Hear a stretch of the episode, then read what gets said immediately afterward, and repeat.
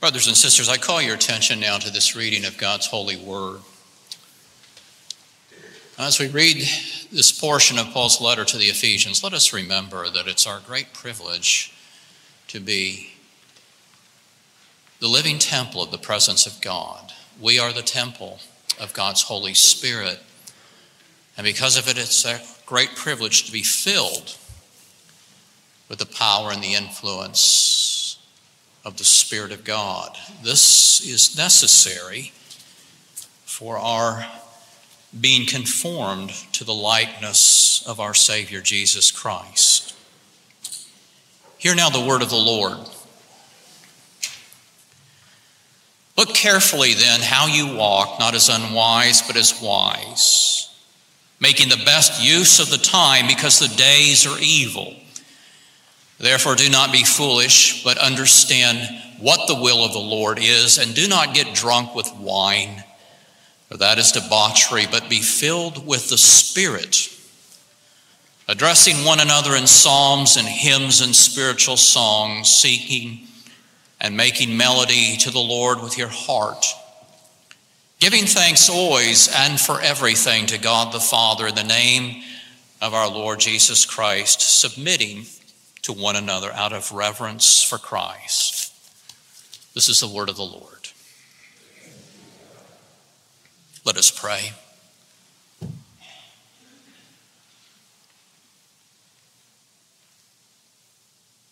Almighty God, we thank you that this is your most holy word to us through the Apostle Paul. We have been seeing as we have worked our way through this letter that we are the very dwelling place of your Holy Spirit. And Paul reminds us in this exhortation that we are to be filled with the Spirit in an ongoing way. That's our heart's longing here this morning, that we might know you and that we might be filled with your Spirit, your influence, your presence and power. We want to be like Christ. And it's in his name that we pray. Amen.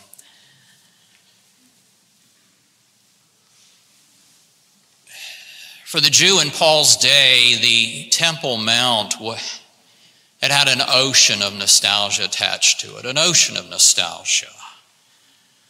The Jew felt such a sense of privilege before the Temple Mount in Jerusalem. I mean, when the Jew stood before the temple, he stood before the place where the very presence of God dwelled. Now, when the Jew could understand anything at all, he or she would have been told about how it was that Moses had met with the Lord over the mercy seat of the Ark of the Covenant, and how when the tabernacle was dedicated, God came down in this great ball of fire, the Shekinah glory, to meet and to speak with his people. And then the establishment of the temple in Jerusalem had represented another milestone in the life of Israel during the reign of King Solomon.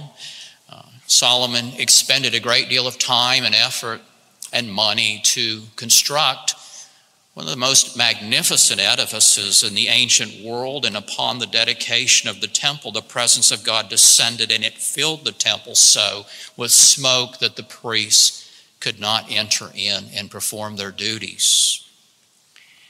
But here's Paul's point to us in this letter. We have something far, far better than that. Because Christ has come and because Christ has accomplished salvation for us, we are now the dwelling place of God's Spirit and presence. It's good for us to remember that here this morning as we gather in the name of Jesus.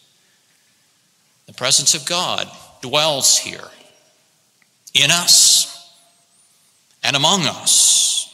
Back in chapter 2, Paul said that this church in union with Christ is a holy temple in which God's presence dwells. He says, in Christ you are being built together to become a dwelling in which God lives by his Spirit.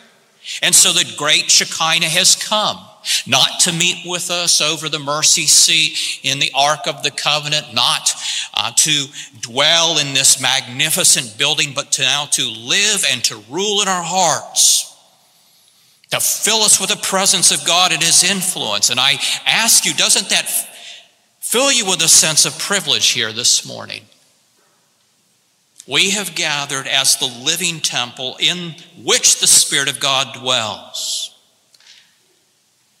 Now let's remember the path that Paul has brought us on to this point.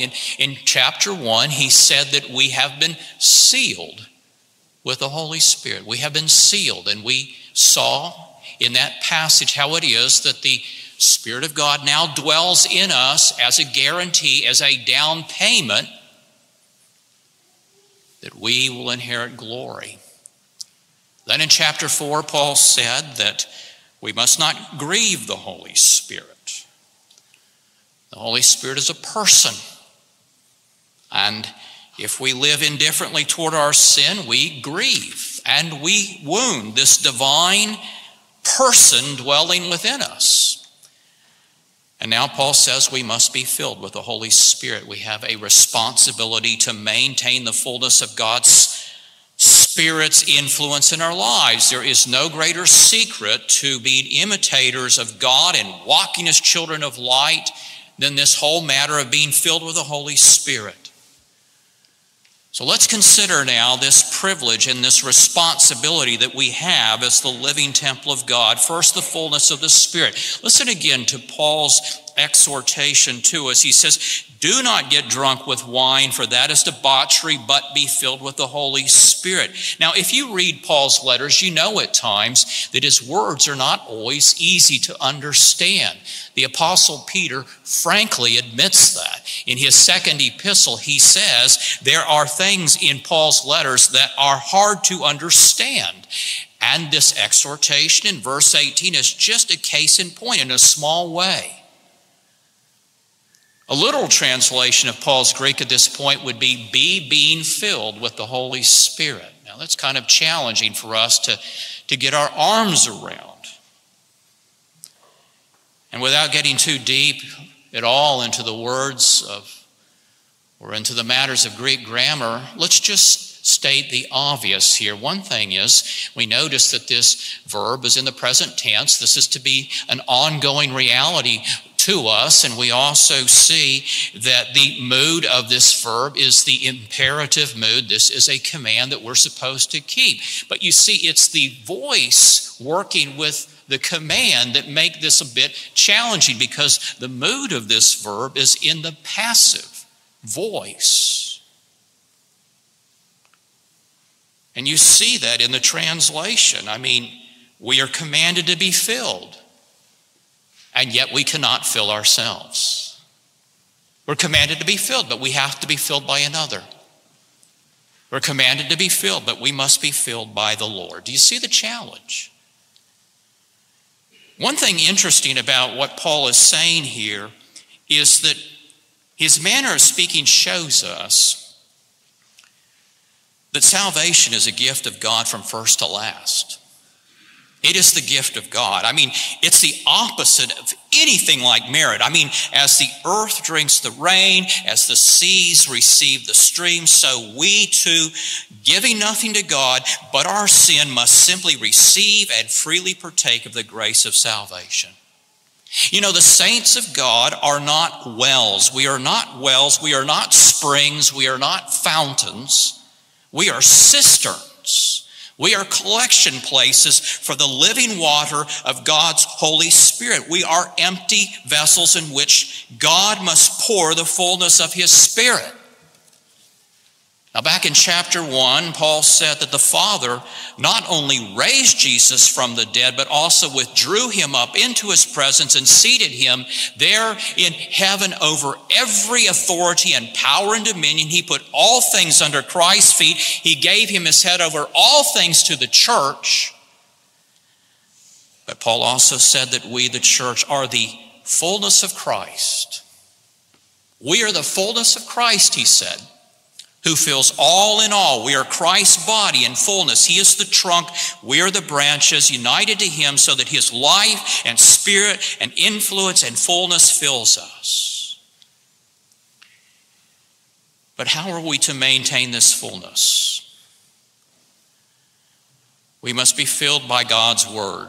You know, I think it's tempting when we read passages like this, when we're talking about the fullness of the Spirit, to fall back on our own experiences, maybe to turn to some of those wonderful stories of personal revival in particular individuals. I know that as a young person, I read R.A. Torrey, and I read A.W. Tozer, and I read Andrew Murray.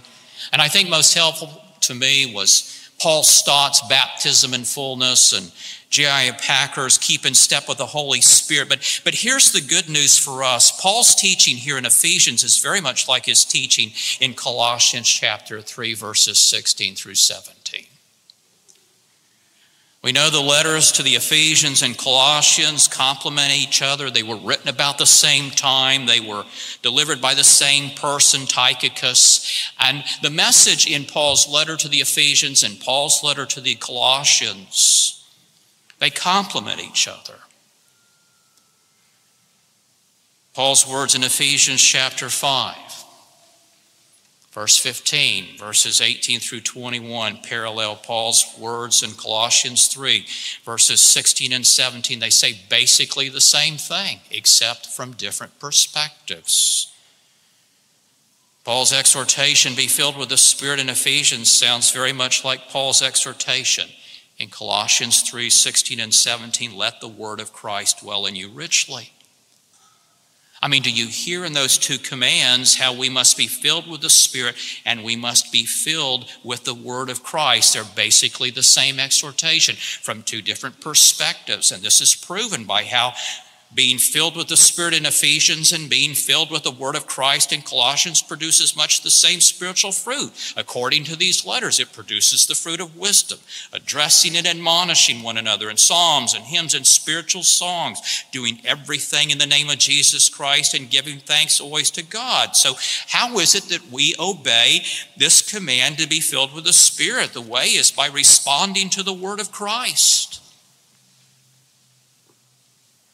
by making room for the influence of God's word in our lives, by giving our minds to its truth, by giving our hearts to its teaching, by giving our wills to obedience. You see, we put ourselves under the lordship of God's Spirit by putting ourselves under the lordship of God's word. We must be filled with God's Spirit by being filled with God's word. And secondly, we must be filled by faith. Once again, we must remember that salvation is a gift. There's nothing of merit about it. And faith is the way we receive and continually appropriate the fullness of this gift of salvation that we have in Christ.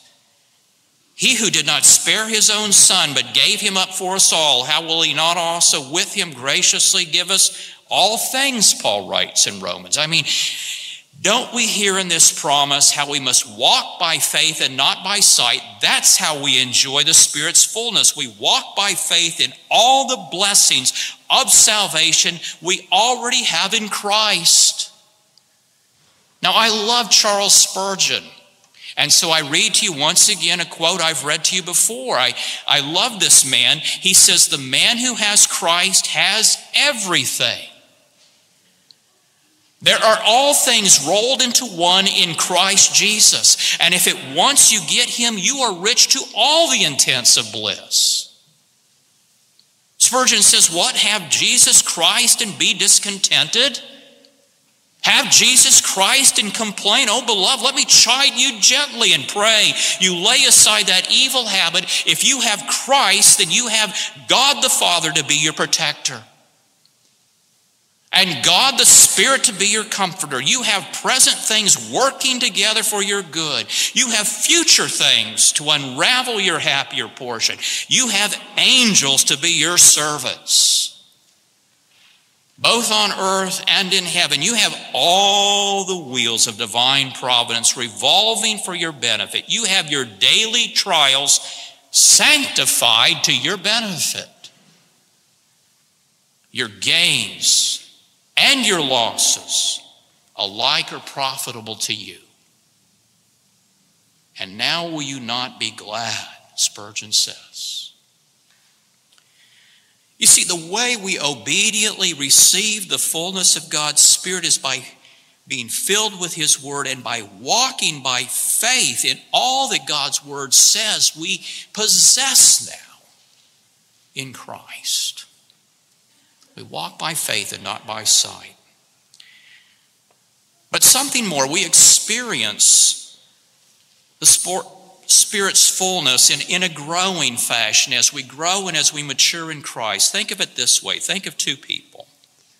And one is a baby, newborn, weighing 7 pounds. The baby has just begun to breathe. The baby is filled with air. The other is a full-grown man. He's 6 feet tall. He's 185 pounds. Both are healthy. Both are breathing. Both are filled with air. So where's the difference? The difference is in the capacity of the individuals, the capacity of their lungs. Both are filled with air. Both are filled with life. But one is more filled than the other because his capacity to be filled is greater. And the same is true of the Christian life and growth. Who will deny that a newborn babe in Christ is filled with the Spirit? No one, since Paul says that all believers are the fullness of Christ. All believers are the dwelling place of the Spirit of Christ. But there's this difference between the babe in Christ and the mature adult in Christ. The difference is found in their spiritual lung capacity, namely the mature believer's greater grasp on God's Word and his greater ability to appropriate the promises of God's Word by faith. You see the difference. Child of God, we have to take God's Word and prayerfully meditate on it. I mean, meditate on how you are no longer dead in sin, but raised up to new life with Christ. About how you are no longer strangers to God, but His beloved children. About how you are safe in the salvation of your Savior and the love of your Father. And about how, as the children of light, we must more and more put off the old ways of thinking and speaking and behaving to belong to the old life and put on the new. We must meditate on how we are destined by God to put on glory.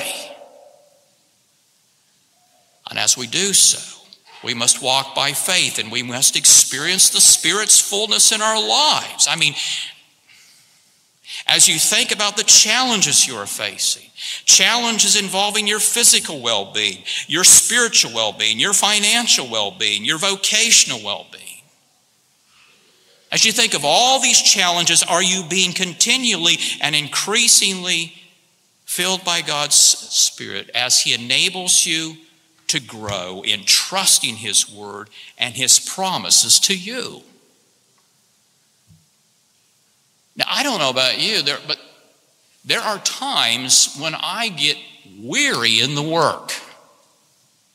And I'm sure you do too. And there are times when I get discouraged in the work. I mean, the challenges are great. There's no obvious solutions to them. There just isn't a straight line between point A and point B. I get tired. I get weary at times in the work, and you do too. But at such times, what I need to remember, it's not time to sit down and just be discouraged. I need to experience a fresh filling of the Spirit of God. I did this last night. I got on my knees. And what did I do? I went to these promises that I've hidden in my heart and I resort to over and over. Isaiah 41:10.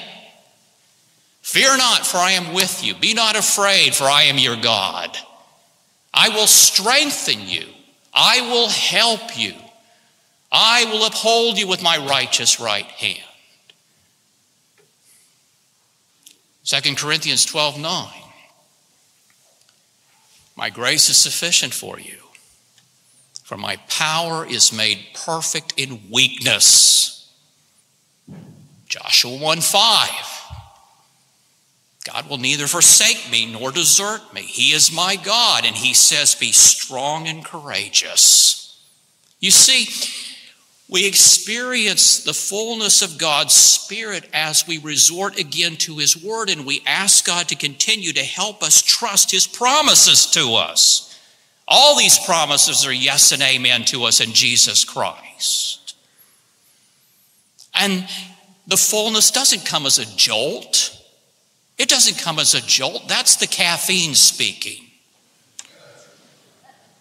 The fullness comes in this quiet way, often below the level of the horizon of perception. Because God has made these promises by faith, we just go on in all of our weakness. And we experience God enabling us to make progress and grow. The fullness of the Spirit. And then the fruit of the Spirit. Brothers and sisters, let us remember that Paul told us earlier in this letter that the Holy Spirit dwells in us as a seal and as a down payment of receiving our final inheritance in glory. Our covenant-making God has hold of us. He has a hold of us with a love that will not let us go. And so one of the great distinguishing marks of the Christian is his or her confidence in the love of Christ. I mean, the indwelling Spirit enables our souls to say confidently with the apostle, Christ loved me and he gave himself for me. And then our faith responds with the fruit of praises and the fruit of thanksgivings that God will complete the work that he's begun in us, that he has full control of the situation. Salvation is God's gift to be received with the grateful, open hand of faith. And so I say, have you received it? Do you have this precious gift? Because you see, true faith has nothing whatever of merit about it. It's simply laying hold of the Savior's hand. It's simply receiving the physician's medicine. Faith brings nothing to Christ but a sinful man's soul. It gives nothing. It contributes nothing. It pays nothing. It only receives. It only takes. It only accepts. It only grasps. It only embraces the free, the full salvation Christ accomplished for whosoever will receive it. Now, what fruit does the Spirit's presence and fullness within produce in our hearts? Two of these right here are the fruit of giving praise. You see, the fruit of giving praise. Those filled with the Spirit, Paul says, address one another in psalms and hymns and spiritual songs, singing and making melody to the Lord with their hearts. Paul's speaking, of course, of public worship. It goes without saying, perhaps, that a person filled with the Spirit is one who wants to be in public worship. And we see the praises we give by the Spirit in gathered worship utilize a whole full range of singing, psalms, hymns, and spiritual songs. That much is obvious, I trust. But what may not be so obvious to us is how in gathered worship we sing not only to God, but in some sense to one another. Isn't that interesting? There's some sense in which we sing to one another. Paul says we address one another in psalms and hymns and spiritual songs. Now, that doesn't mean that in gathered worship we have to stand and face one another and sing to one another. But it does show that within gathered worship there is this vertical dimension and there is this horizontal dimension. On the one hand, our praises ascend up to God by his Spirit, and on the other hand, they descend down from God into our hearts by the same Spirit. But also, the praises sung by the assembly in worship strengthen me in believing that God is really great and gracious. When I sing, my singing is reinforced by all those others around me who are singing. You know, years ago, in a church in Pennsylvania, for a while we had, as one of our elderly members, a man who had been the president of Wheaton College, and he was a godly man. World War II vet, naval officer. And one Sunday, he worshiped alone in the pew without his wife. Now, his heartfelt praises of God that morning were interspersed by tears.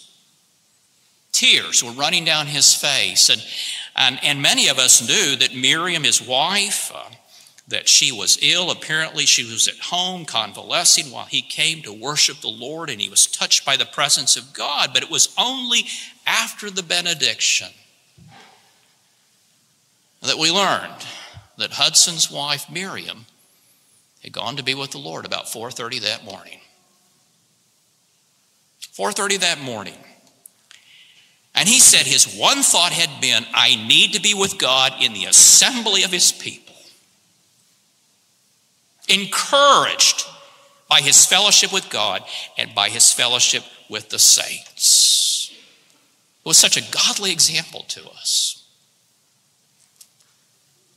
You know, it's an old illustration, but it's still helpful. I mean, the flaming log that rolls out of the fireplace burns dimmer and dimmer and dimmer, and it goes out. But in the fireplace with the other logs, it burns brightly. And so as our circumstances permit, we gather in the fireplace of corporate worship to offer praises to God. And in this way, we are built up by one another's faith, and we know God's fullness. And then we see the fruit of giving thanks. Giving thanks always and for everything to God the Father in the name of our Lord Jesus Christ. It's worth asking, I think, how can we give thanks for everything? How's that possible? I mean, we easily give thanks for all of God's apparent blessings. But are we to give thanks for murder? Are we to give thanks for abuse, for cruelty, for hate? Do we give thanks for everything in that way? It's a strange notion in some Christian circles that we must. I mean, they say that the way of freedom and victory is this kind of unconditional praise. But my friends, thanking God for things that he hates and that he explicitly condemns can border on blasphemy.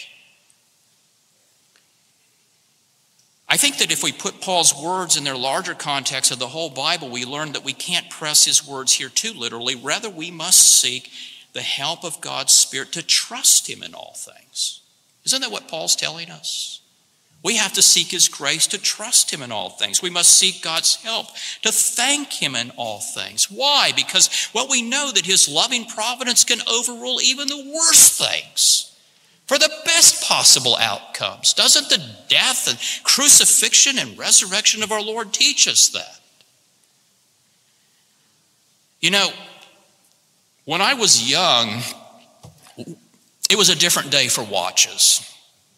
Watches were different when I was young. We didn't have electronic watches. We didn't have digital watches. We had wrist watches with jewels and gears and mechanisms in them that advanced the hands on the face of the watch. And although I didn't have one of these watches, the ones that I really liked were the ones that I saw at times in a jeweler's store that had the transparent face or the transparent back on the watch. And it was so fascinating to look into the watch and to see all the different mechanisms working in that watch in contrary ways to each other. I mean, there were jewels and gears turning in this direction, and then there were jewels and gears turning in exactly the opposite direction. And some of the mechanisms turned slowly, some of them turned rather fast. There was so much in the watch that seemed contrary and contradictory. And yet, everything worked with this exquisite precision. And it advanced the hands of the watch with this precise timing. And brothers and sisters, so it is in our lives under the control of God's Spirit. At times it seems that we are advancing quickly, but other times slowly, maybe even backward. Now, what is it that can defeat the plan of God for those who belong to Christ? Well, there are many things that can defeat human planning, of course. I mean, our plans can be overruled by our sins, by our failures, as well as by the opposition of others. But God's plans for us cannot be defeated. He is sovereign over our lives. He is forever accomplishing his sovereign, wise, and good purpose for us.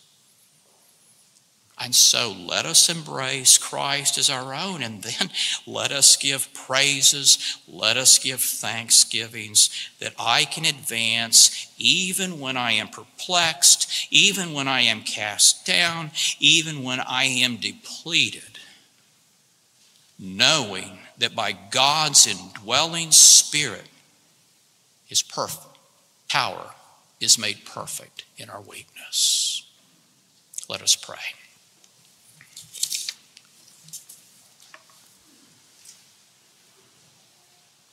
Almighty God, we thank you that you have called us into union with your Savior. I mean, we have brought nothing to you but our sinful souls. And with the empty hand of faith, you have filled us with salvation.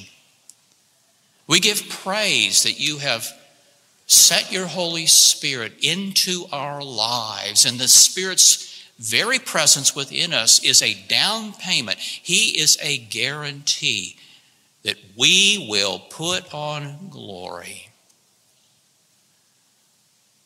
Almighty Father, I would pray that you would help all of us to be filled with your Spirit, not by seeking after some sort of extraordinary experience. You're sovereign in this matter, but rather by giving ourselves to your word, by filling our minds and our hearts with your word. And I pray that you will enable us to continue to be filled as we walk by faith and not by sight, trusting in your sovereign plan for our lives, walking by faith in all these blessings that are ours in Jesus Christ. And Father, as we do, produce the fruit of the Spirit in our lives. When we're downcast, when we are depressed, when we are discouraged, we're not very good advertisements of what it is to know you. I realize that all of us struggle with these things from time to time, but lift our spirits and our countenances up in hope. Teach us to trust in you. Teach us to walk by faith and not by sight and not by feeling. Father, we give thanks for your promise.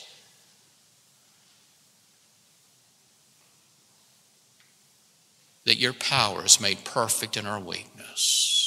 We give thanks that you say to us, "Fear not, for I am with you. Be not afraid, for I am your God. I will strengthen you. I will help you. I will uphold you with my right hand." Almighty Father, as we look to you with the empty hands of faith, asking you to fill them according to your grace and gift, we pray, may we know fresh fillings of your spirit of influence, your spirit of power. For we ask these things in the name of Jesus, our Savior. Amen.